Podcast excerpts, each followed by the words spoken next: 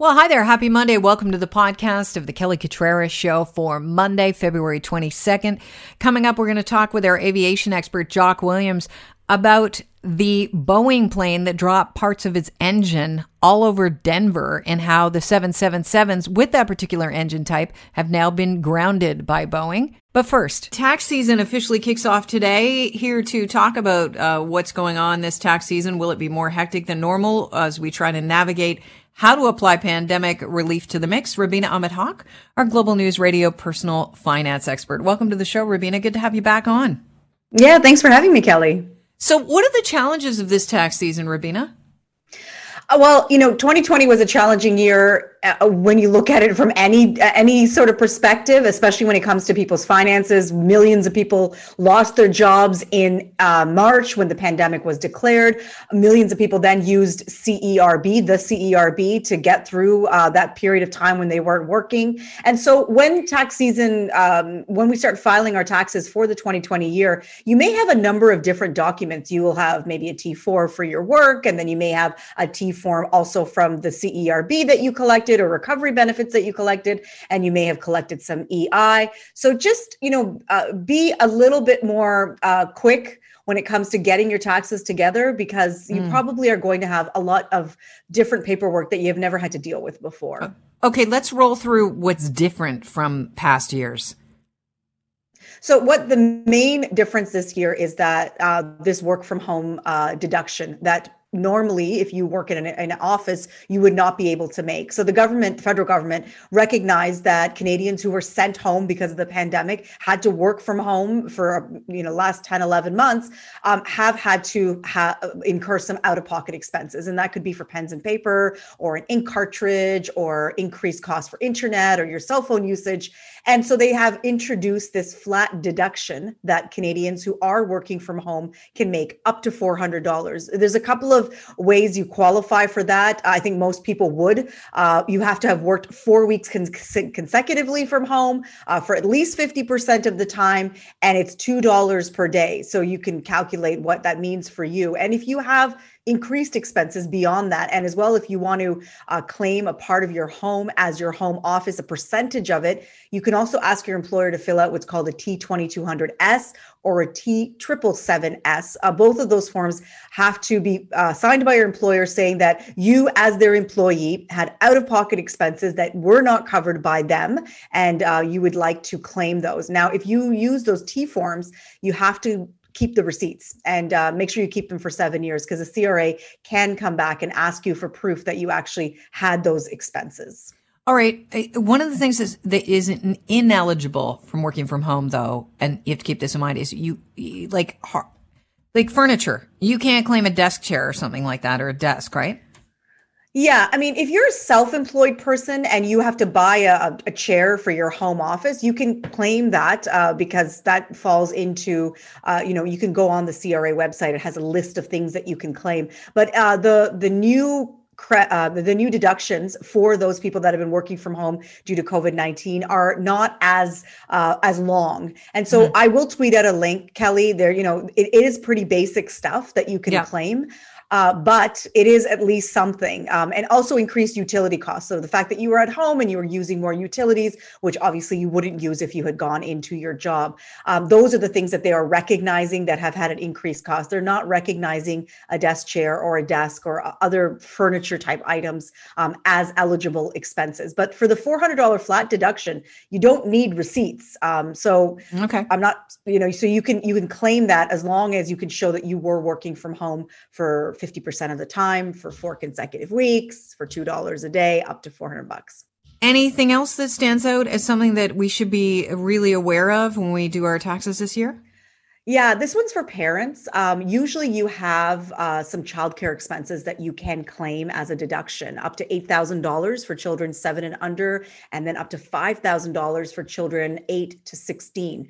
Um, most people didn't have much childcare expenses in 2020 um, because their daycares were closed or they kept their kids home because they were worried about uh, their kids getting exposed to COVID 19. And so I just want some parents to do their math now because they may find that their tax bill is higher this year because they don't have those deductions to claim because they simply didn't have those expenses. Um, so, you know, you may be used to writing off $16,000 a year from childcare expenses that you simply don't have. And if there's been no change in your salary, that's $16,000 now that you cannot deduct. And right. so that may have an impact on your return and uh, um, on your tax burden uh, overall.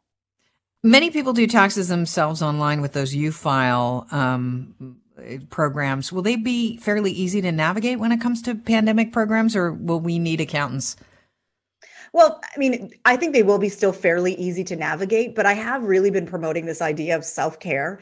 And if you uh, are stressed out about your taxes, if you are feeling overwhelmed by all these new deductions that you can make and how they work and what's eligible, and just generally speaking, it's a really stressful time for a lot of people. You know, virtual school is still going on. Um, if you've chosen to keep your kids home, many people are still working from home with, you know, uh, on their kitchen tables.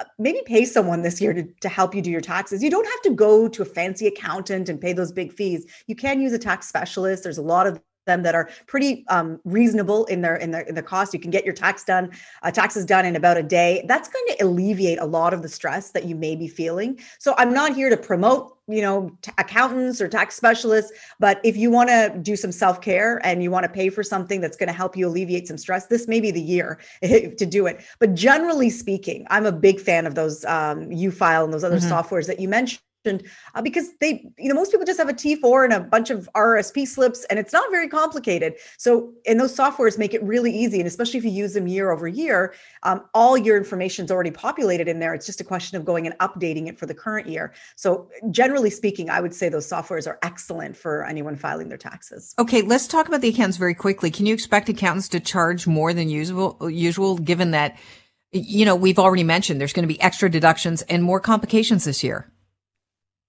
I mean, if an accountant is spending more time to file your taxes, they are going to charge you for that time. I don't think they'll charge you just because there are uh, new deductions, but if they have to spend time figuring out, you know, what you qualify for and how it's all going to work for you, then that would be um, that would be time that you would be charged for. It's just like anything else. If you go right. to any kind of specialist and you use their time, you got to pay for it.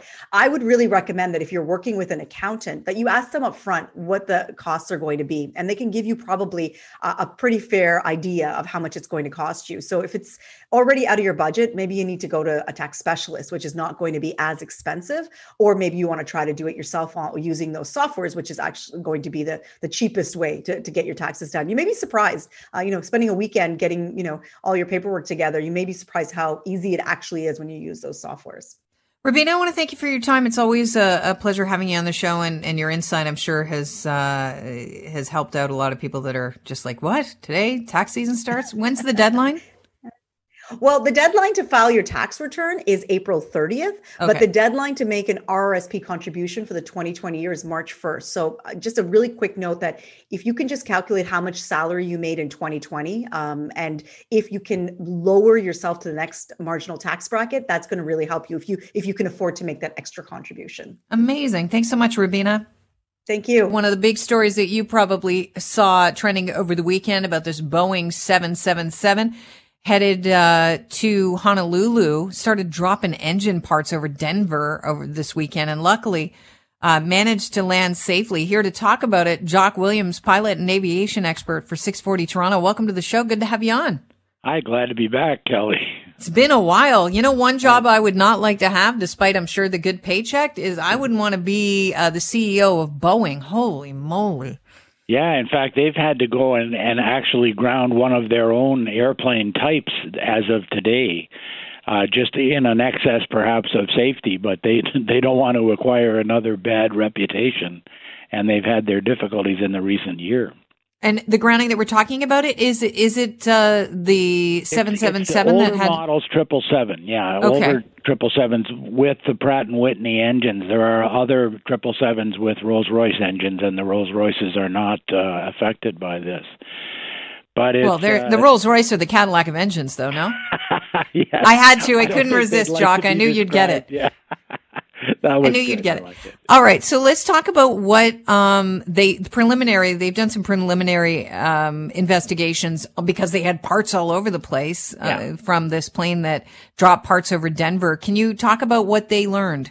Well, sure. Generally speaking, when a, a jet engine vibrates itself out of existence, it's because a fan blade or, or some internal piece of uh, mechanism has come adrift and left the the rotary mechanism unbalanced. You've probably experienced this in your washing machine, ironically. If it's loaded incorrectly, mm-hmm. when it hits the spin cycle, it starts to jump around.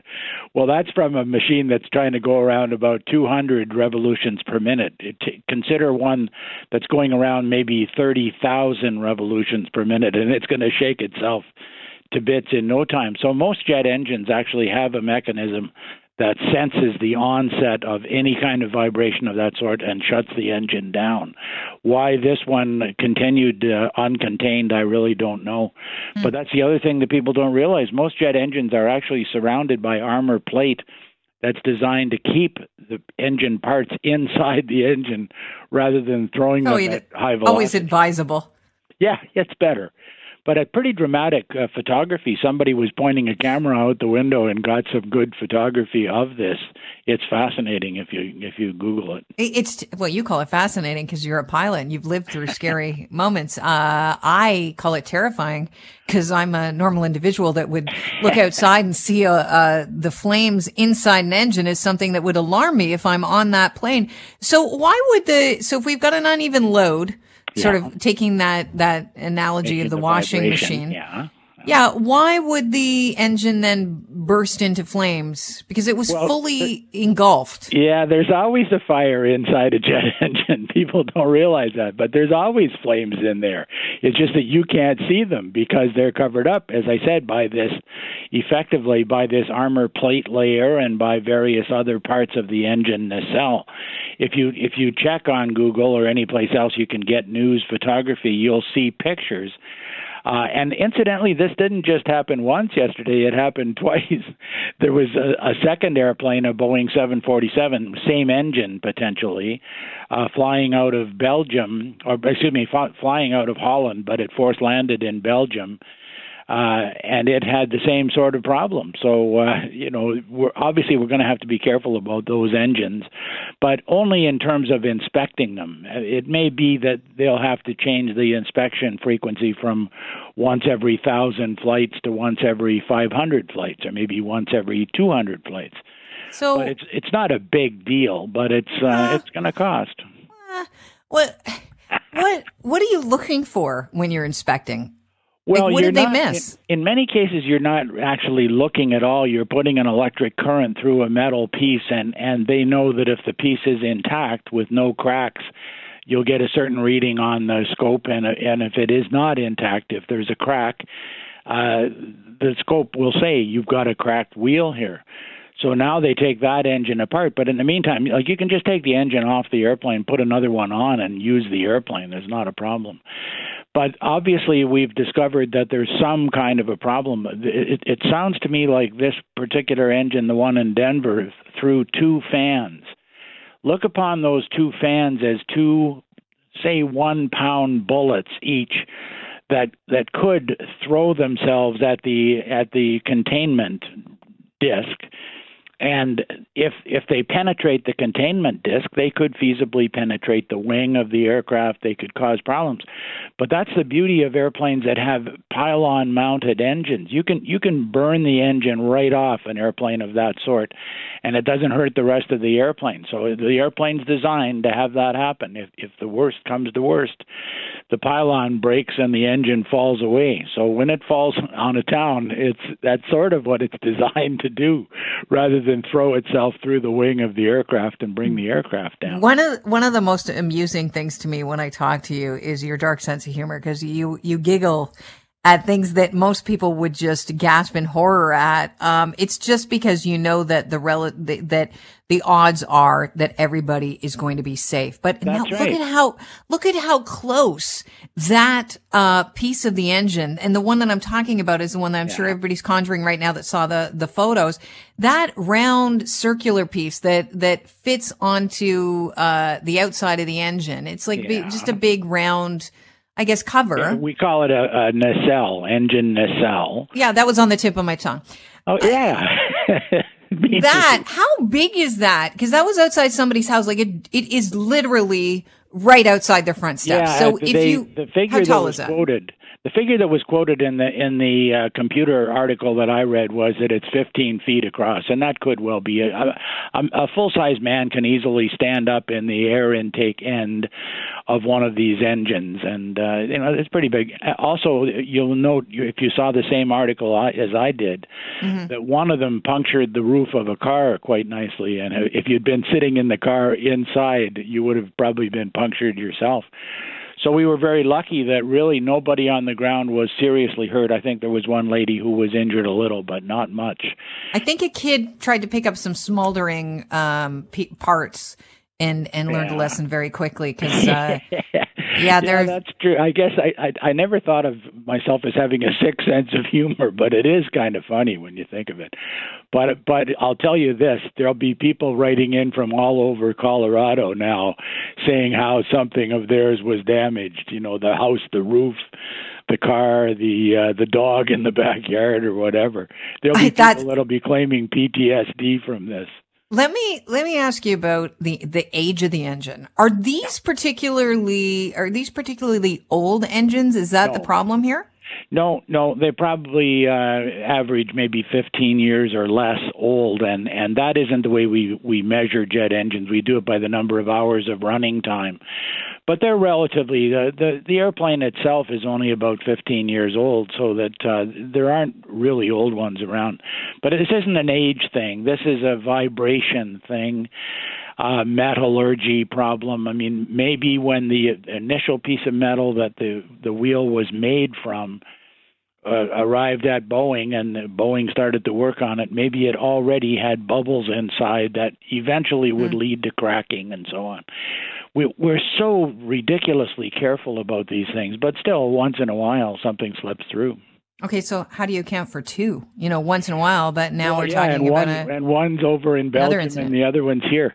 Well, there's tens of thousands now. There's not tens of thousands of uh, triple sevens of that vintage, but there are tens of thousands of airplanes flying around, and every once in a while something happens, as we found out with the 737 Max uh, seven and eight series.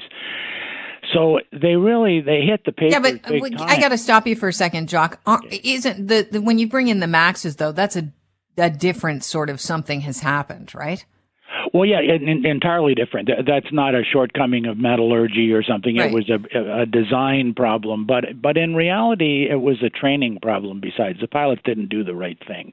Mm-hmm. But but the basic thing is this is a metallurgy problem, and or an engine maintenance problem. Maybe at some point a crow or a seagull or whatever hit one of these fan blades and and bent it a little bit and just put enough strain on it to crack it and maybe 500 hours of flying later, the vibration from that crack extended far enough that now it throws the piece of metal, tries to throw it right right outside of the airplane.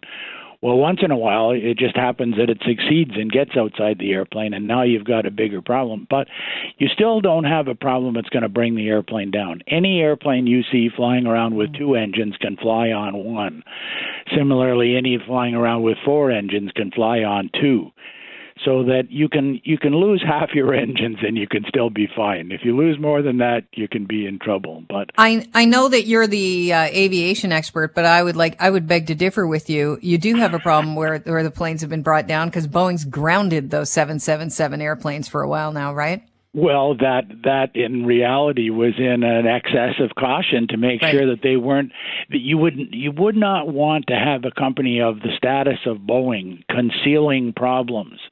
If it ever came out that Boeing willfully concealed the problem, Didn't it though? no, Just recently? I would I would say no. I mean, obviously Okay. it's, it's a matter of opinion, but but in reality, I think they acted very quickly and very responsibly, and probably way more than they needed to. Mm-hmm. You consider there are 700 plus airplanes that cost a hundred million each that have been sitting on the ground not being used for the last year and a half. Do the math and figure out what the the interest payments would be on that. Mm-hmm. Well, that's largely because Boeing was very responsible and reported to the United States Federal Aviation Agency and to our Transport Canada. you may want to look at this. And and then those agencies took very conservative steps to make sure the public was protected. But wasn't that after two crashes? Yeah, two crashes and 14,000 flights in between them. You know, it, we, see, we're spoiled. We think that airplanes should never crash. In reality, man should never fly. that's that's the truth of the situation. God never meant us to fly. Jock, that is an int- you have just opened a can of worms that could end up being a really interesting call segment, but I got to leave it at that because I am actually time constrained. But I, well, I always appreciate tomorrow. I always appreciate uh, talking to you, so it's tempting.